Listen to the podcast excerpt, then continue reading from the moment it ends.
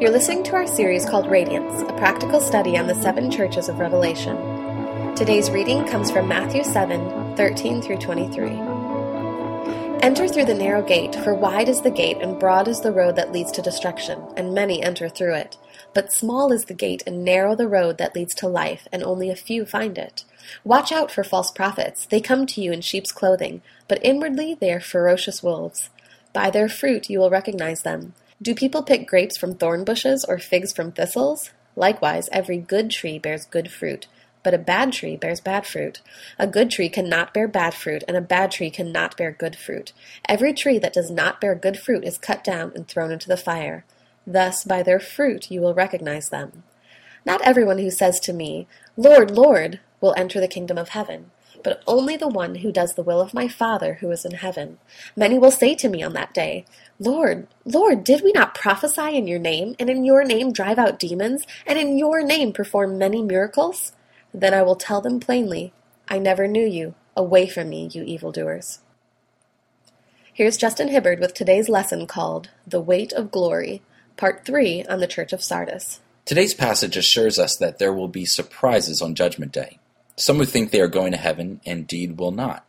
But before you get anxious about your own salvation, let's take a look at the context. Jesus is warning the crowd about false prophets and teachers. And when he says, Not everyone who says to me, Lord, Lord, will enter the kingdom of heaven, he's referring to false disciples. But the part I want to draw our attention to is the last phrase of today's reading, the part where Jesus says, I never knew you. In 1 Corinthians 8 3, Paul writes, Whoever loves God is known by God. Known by God? Doesn't God know everybody? The Greek word used in both of these passages is ginosko. While it can mean knowledge, it can also mean an intimate relationship between a man and a woman. For example, Adam knew Eve.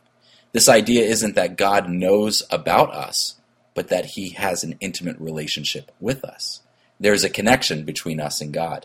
After Adam and Eve's sin, Genesis tells us the premier couple went and hid, which prompted God to ask, Where are you? Sounds like something the omniscient should not need to ask, doesn't it? But God wasn't wondering where Adam and Eve were physically, He was calling into account their spiritual state. You see, a terrible travesty happened that day. The second they chose to not follow God, they relinquished the opportunity to have an intimate relationship with Him.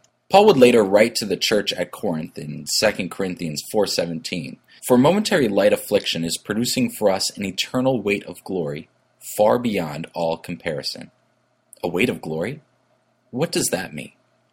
In C.S. Lewis's book, The Weight of Glory, he writes In the end, that face, which is the delight or the terror of the universe, must be turned upon each of us either with one expression or with the other, either conferring glory, inexpressible, or inflicting shame that can never be cured or disguised. The promise of glory is the promise, almost incredible and only possible by the work of Christ, that some of us, that any of us who really chooses, shall actually survive that examination, shall find approval, shall please God. To please God, to be a real ingredient in the divine happiness, to be loved by God, not merely pitied, but delighted in as an artist delights in his work, or a father in a son, it seems impossible, a weight or burden of glory which our thoughts can hardly sustain, but so it is. So, what does it mean to be known by God? It means not merely to have a relationship with Him, but to be delighted by Him. So often we focus on how we respond to Jesus. These three passages are reflecting on how Jesus responds to us. In the promise to the church at Sardis in Revelation 3, Jesus says, To him who overcomes, I will acknowledge his name before my Father and his angels. Have you ever been in a social situation where there was a prominent individual, and just as you were wondering if they would know who you were, they came up and shook your hand and called you by your first name? Have you ever been in a meeting or a dinner and you were acknowledged in front of everyone for some accomplishment you did, even though you weren't sure anyone noticed? It feels good, doesn't it? You feel valued and appreciated.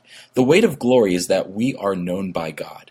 In some cultures, the parable of the prodigal son is actually called the parable of the running father. For them, what stands out isn't the returning son, but the father who runs out to embrace his repentant son. Think of the parable of the talents, where the first two employees were congratulated for their work and rewarded with more responsibility. I've often wondered why it is that God entrusts so much of his kingdom work to us. Why not make sure it's done perfectly and do it himself? Perhaps it is because he delights in us. He delights in watching his creation discover him, love him, and embrace his work.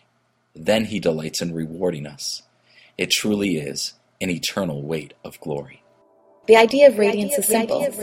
We at New Hope Chapel want to be a relevant, church. But more important than being relevant to the world, we want to be relevant, to, Jesus. We believe God still speaks and his word is still relevant to us. His message to the seven churches in Revelation has a historical context, but their lessons are eternal. So we're engaging with God through his word and through prayer and saying, God, what is it that you want from our church? If we seek God's face, we know He's going to speak to us, and we will radiate with the glory of God. Radiate with the glory. Join us on this journey as our pastor Justin Hibbard leads us in building a church after God's own heart. God's own heart. God's own heart. New Hope Chapel is a ministry in Arnold, Maryland. You can find out more about our church at newhopechapel.org. Special thanks to the least of these for the music for this podcast.